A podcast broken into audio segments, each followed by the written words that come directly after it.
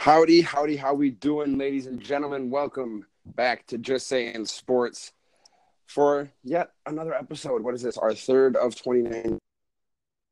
Keep the train. I am your host today, Jake Atten. Up here with me is the great Sean Dwyer. How you doing?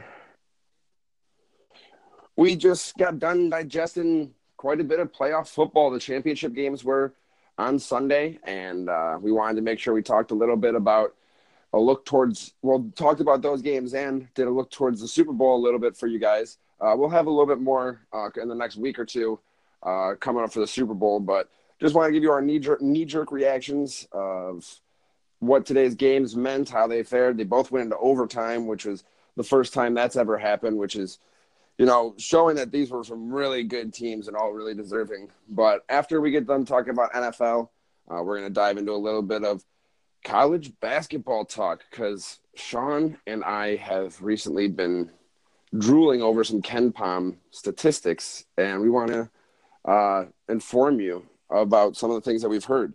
Now, if you guys don't know who KenPom is, he basically does advanced stat analytics for college basketball, and they go so in depth. It's it's really really cool, and we're gonna break some stuff down for you guys later on, and Sean definitely has some really, really interesting takes on some of these guys with the numbers. So we'll get into that a bit later. But just to start off with, Sean, we know LA beat, or the Los Angeles Rams beat the New Orleans Saints by three points in the first game of the day in the NFC Championship game.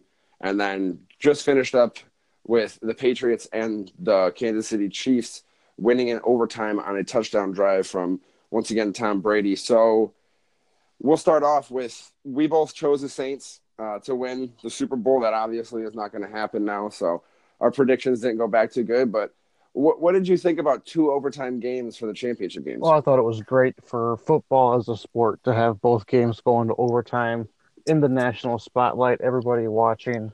It was great for the brand of football. But at the same time, you know, I don't think it was great that you have the Patriots back in the Super Bowl. Per- it's a 50 50 for me on personal feelings and probably the state of football feelings is I'm just about tired of watching the Patriots, but at the same time, you know, it's great for football that we had two amazing games today and that they both teams that won those games. I mean, obviously they're going to be in Atlanta for the Super Bowl. It's going to be a great game. Well, I mean, the way that they both turned out, you know, nothing short of spectacular. Late game, uh, you know, late game comebacks, making you know everything, taking out all the stops possible to try and win these games. I love watching that, and yeah, I mean, I told you guys. Well, I can't say I told you guys, but I, I knew that New England wasn't gonna just falter uh, in this spot. You know, I was just saying uh, to someone, New England has to fail in order to lose. They don't just get beat.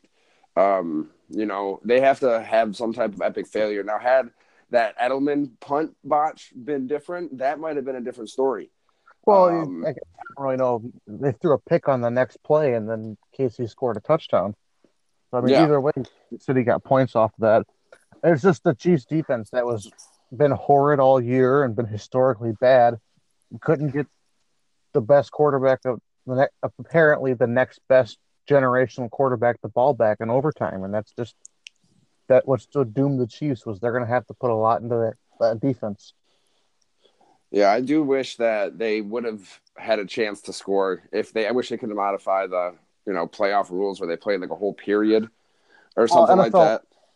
NFL overtimes have to go to college overtimes, dude. It's it's time. You know, it's a lot more exciting. I think that you've got teams going back and forth, trading touchdowns and field goals in manageable field position, and then I, it just adds a little bit of intensity to it to me to have that do or die attitude where if you give up a score, you've got a chance to redeem yourself or if you score, you've got to stop them now. You don't just score and the game's over. Yeah, no, I, am on, I'm on the same boat, and you know, just like uh, you know, the LA Rams, they got an interception in overtime and took them down, and Greg Zuerlein hit a 57 yard field goal to take the win. Uh, once again, that's not how I thought the game was going to pan out, but no. I, well, honest to God, I mean, LA Rams are one heck of a football team. They have they have stars from top to bottom out there um, on offense and so you know, you think about the weapons with Todd Gurley and CJ Anderson has beasted it up in the playoffs.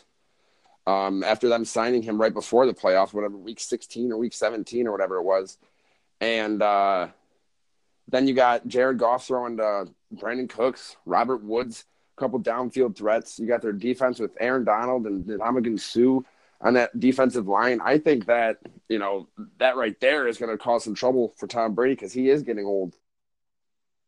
Really going to put pressure on him. It's going to it's going to take a toll. So I'm really excited for the Super Bowl. I do wish that we could have seen another iteration of Kansas City and LA, that 54-51 game that they had during the regular season, because that would have been a crazy Super that Bowl. That game would have been that game repeated would have been an amazing Super Bowl. But uh, going back to real quick what you mentioned with the Rams and Chiefs, I think the Rams personnel wise, I think they do match up great as a as a foe for the Patriots, and it could, you know, really put in stop to their run they're on right now.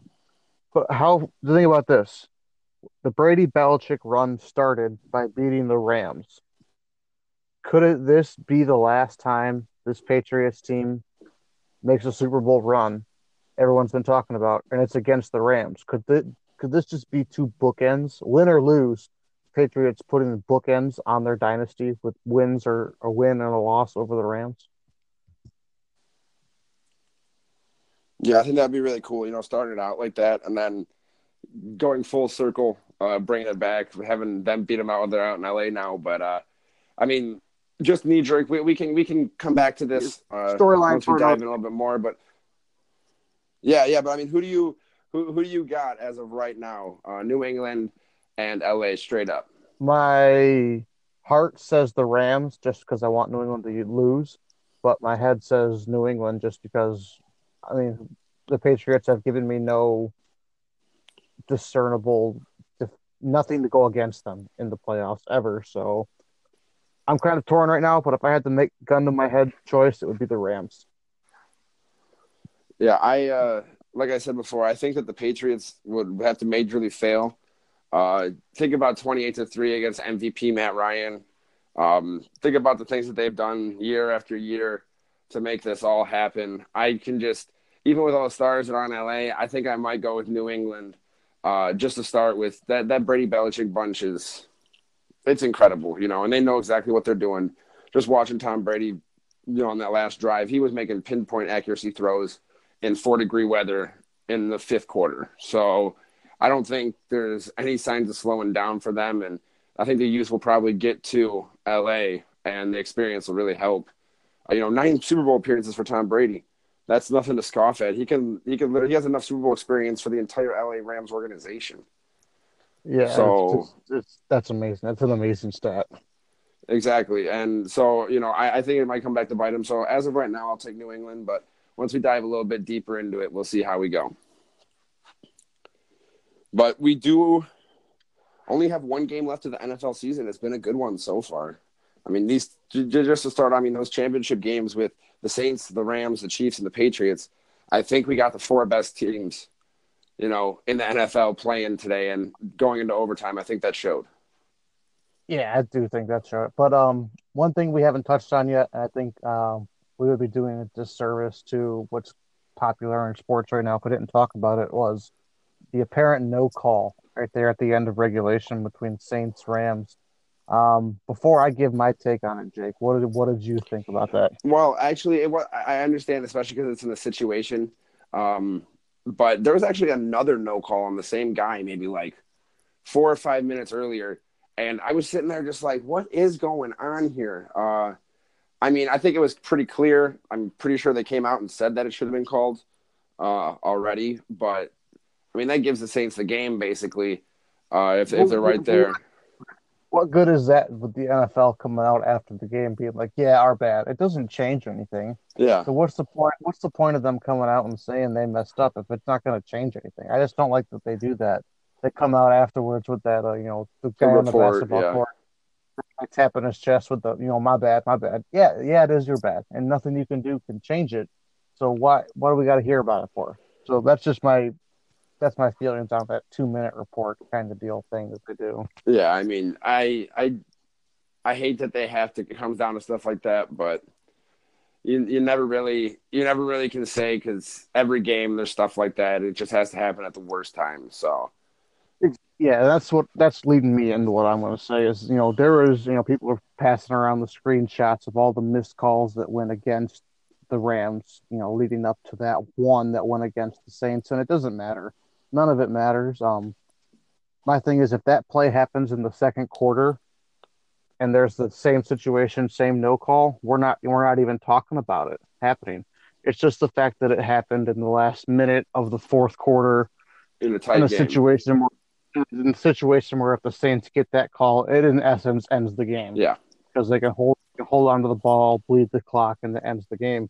So the only reason we're talking about it is the situation. Um, yeah, it's a crappy situation, and I'm sure the Saints wish that the NFL referees would have called it, and I'm sure that they wish that you know maybe their defense would have gotten a stop instead of letting the Rams go down the field to tie it. So I mean, I don't know. It's it's a lot of things at the same time, but the, it should have been called. But at the same time, you know, at the Rams Saints come out in overtime, they throw the interception and give the Saints the short field. Or the Rams. The Saints get the Rams. I'm sorry. They let the Rams take the ball in the last minute of the fourth quarter and go down and get the tying field goal. So there's a lot of stuff that could have gone differently for the Saints to actually win the game with that no call happening. But yeah, yeah, it sucks. So referees, NFL referees still suck as the official uh, position of the podcast. Yeah. okay. Uh, so we are going to move away from the NFL. Like I said, we will probably back to talk about this some more. So make sure you keep your ears open for when that comes in the next week or so. Uh, but we're to dive into some college basketball talk now, Sean. I know, like we said, we've been looking at some KenPom stats, and man, uh, with with these true shooting percentages and efficiency ratings, and man, they even have the home court advantage, you know, listed on there. I love it. So why, why don't you dive in? I know we're to talk about Zion Williamson just a little bit. yeah, we're gonna start by. Uh, I know I've got it written out one way, but we're gonna really take it a different way to start with. We're gonna start with um, one of the stats that really interests me is the percentage of shots taken, um, which basically is an evaluation.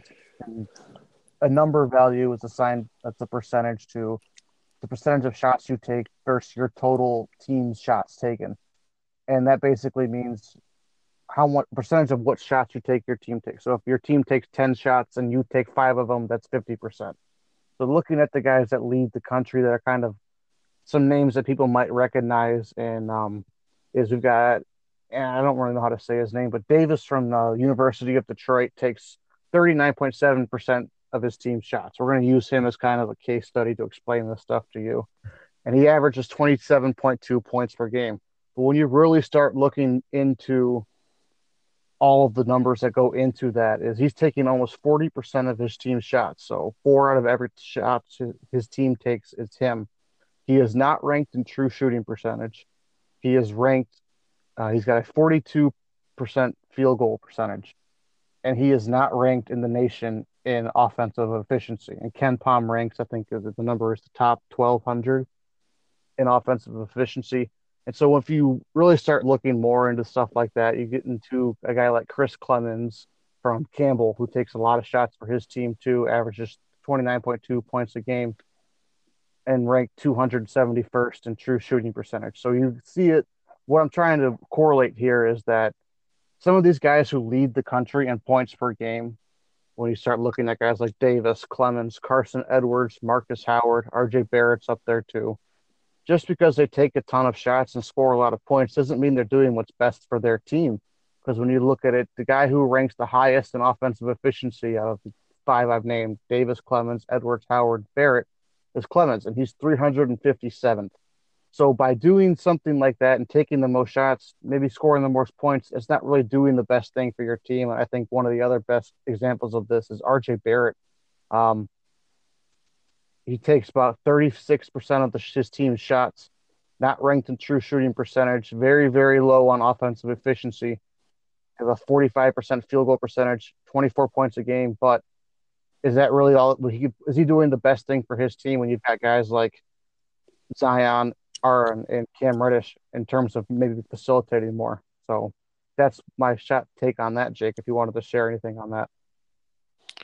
Well, no, I mean it definitely it, it, definitely impacts the team as a whole, and you can tell. You just got to think about even you know you, if you try to correlate it to another uh, person, high volume, you know, high point output. The more shots you take, the more points you're going to score. But like you said, uh, with the guy from Detroit, he's averaging 27 points a game, taking 40% of his team shots. So imagine at most, they're probably scoring 60 exactly, points a yeah. game, maybe 65 points a game.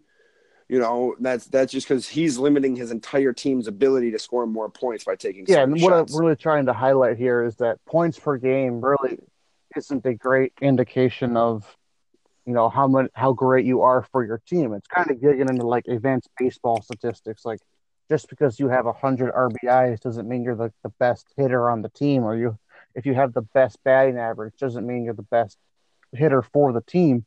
This is just we're trying to highlight the basketball equivalents of these baseball advanced statistics and what they mean for basketball. Of course, now we do want to talk about the other side of the spectrum. Uh, now that you kind of have an idea of you know how low some of those guys were, and like I said, I want to talk about Zion. I know in these advanced metrics, he's blowing everybody's mind. So I, how much is this a surprise once we got these for us? Um, to me, it was a bit of a surprise. You know, coming into the season, I was under the belief of most people. You know, Zion was exactly what ESPN shows us he is. He's a dunker. He's a guy who's just a lot of highlights. Who know? Nobody really know how much basketball he could actually play if you were the average fan and I kind of fell into that zone because I wasn't really looking up his YouTube videos or his Instagram clips, and I was kind of taking it all for face value. But once you really start digging into this, you know, advanced statistics and everything, you can see how dominant he really has been this season for Duke. Um, and he's not just a SportsCenter top 10 highlight machine. And he's not just, you know, number one overall in mock draft just because um, there's actually a lot of reasons that back it up. Uh, he's right now ranked first in offensive efficiency for players with a 28% usage rate or higher. So basically, he 28% of Duke's possessions or more end with Zion touching the ball or doing something with the ball. And he has got a offensive efficiency of about 130, which is about seven or eight points higher than second and third place, which is pretty amazing to me. Um, some other stats that really highlight what he's done for Duke this season is he is ranked uh, eighth in the country in two point field goal percentage. So you take out all the three pointers, only focus on those two pointers. He's shooting 73%. Uh, 14th in true shooting percentage, which weighs two pointers, three pointers, and I think free throws, if I'm correct. I don't really know for sure. I'm pretty sure it's just. Um, I'm pretty sure it's just three pointers, and pointers are worth one and a half. Uh, the weight as a regular uh, shot. So you know his number, his true shooting is a little skewed, but ever since one quick note on that is ever since they've gotten into ACC play, Zion's three point shooting has stepped it up a level. I think he's hitting thirty eight percent in ACC play compared to about twenty three percent on the season, which gives you an idea that his shooting is getting better the more he's on the court and taking those threes for Duke. Um, just another couple highlights here. He's top 50 in the country at 13.7% in offensive rebounding percentage, which means when that ball is coming off the offensive, Duke shoots a shot, ball comes down on offensive glass. He's there getting the offensive rebounds for his team. He is right now uh, uh same about the same top 50 in the country in fouls drawn per 40. And for those of you Michigan State fans that listen to the podcast, to give an example, Nick Ward is currently ranked number one in fouls drawn per 40 minutes at about 8.7. So that means for every 40 minutes of gameplay, he's drawing about 8.7 fouls. Zion's ranked top 50 in the country at 6.5. And I can expect that number just to go up and up and up as ACC play starts. Um, I think Zion's a force inside, and Duke's got to start feeding him more of the ball. Um, I talked about his usage rate, which is at a 83rd in the country at 29.3. Uh, he's having a great year for Duke if you look past just the normal points, rebounds, assist numbers, and dunk highlights. And he really is starting to become the number one pick in my mind now that I have access to these numbers and I can really see what he's doing as an, a further statistical basis, not just with my eyes, but seeing the numbers and everything else put into it together. He's having a historic year, which really I do believe is going to get him that top pick overall. Yeah, I mean, another another I told you so moment for me, but I do. I mean, just from the start, I think what I saw with him with just the eye test before we did get these statistics was that he was a dom like a dominating force, meaning like his seventy three percent two point field goal percentage. Like that's exactly what I expected out of him the entire time because he will bully you around the rim. And if he's within 10 feet, he's got the legs under him to do whatever he wants. Now, and the other thing, real, real quick, based just on that, is I can already see what some people are going to say. Well, that 73.3 is jacked up because of all the dunks. Uh, he's not averaging that many dunks in game anymore once they're not playing all the bad teams compared to Duke. Like I think he only had two dunks in a game against Virginia last night, if I remember correctly. One was, of course, the giant one that made SportsCenter, but he's not just dunking the ball for these two point field goals. He's working in the paint, getting his hook shots, getting layups, working on the offensive glass, getting tip backs. So that's just what I wanted to clarify real quick for you, Jake. Well, yeah, and he's not and he's not scared to take that three pointer. That's another thing is I think he shows that he has a a full around game. It just needs to be polished just a little bit more. But when you look at these advanced metrics, it's incredible to see what he's done. I mean, even his true shooting percentage at 68%, kicking in his three pointers. I mean, that that's that's great. That is fantastic. Uh, so I mean, I, I I love these numbers, and there's definitely going to be more guys that we're going to be looking at. But uh, he's a good benchmark to start off with. I mean, if you want to talk about uh, the offensive efficiency rating, you know, with Zion being up there at 128.5, I know you said that um, he's seven and a half points over his next competition in John Morant, which man, we can talk about him for a second. He's an electric player to watch too. He's starting to really rise his draft stock, even just playing out at Murray State. Yeah, right now, um, what I did is I ranked some of the guys that people, the names that some people might know um, from watching basketball this season. For for so we're gonna go look at guys with an offensive vision or usage rate over twenty eight percent, which means that these guys are getting the ball. They're the guys on their team. Um, people they rely on them to make baskets and do things on the court offensively. Number one is Zion, as we mentioned, with 128.5. Number three is Ja Morant, Murray State, who is a name that is quickly shooting up draft boards and also just people's mind. Like he's a name that's going to be in people's minds by the end of the season. Uh, number five is a guy that we, you and me both really like, Mike Daum, or yeah, from South Dakota State. Yeah, if you listen to if you if you listen to our very first episode of, of Just Saying Sports when we did our first bracket show preview, we had a lot of good things to say about Mike Daum then, and now he's just showing it even better. Yep. Uh, and then again, going down the list for more names that people would recognize. 13th is Nick Ward at 118.4. 25th, it's another guy who is like John Morant, wasn't really talked about as being a draft prospect before the season, but has really taken off. Is Jarrett Culver from Texas Tech. He's a guy that I really like to watch when he's on TV. So if you guys see Texas Tech on TV, keep it on for five minutes and just watch him, and you'll see that he really is an NBA prospect. Um, I think right now he's snuck his way into some top 10 in terms of mock draft. So he is a guy that's going to be worth watching as we get in further into the season. Of course. Now we're yeah we're going to be keeping up on these advanced statistics. We'll update you guys if there's anything else that really sticks out to us. Um, but yeah, that that's going to do it for this episode of Just Saying Sports. So got to go through our friendly reminders to listen, subscribe, like, share, all that good stuff on Apple Podcasts, Google Play, Spotify, wherever you can find us. Help us out and uh, give us a little bump. As always, follow us on Twitter at Just Saying Sport. Uh, been a little bit more interaction there, and I've gotten a few uh, listener requests, so we're going to start implementing them into the show. So please feel free, get on there, tell us what you want to hear about, and we will continue to bring you the hottest content in uh, the sports world. Follow me at Jake Adnip. Follow Sean at Dwyer SE3. And uh, yeah, thank you so much for listening. Uh, I'm Jake Adnip. I'm Sean Dwyer. We will see you next week.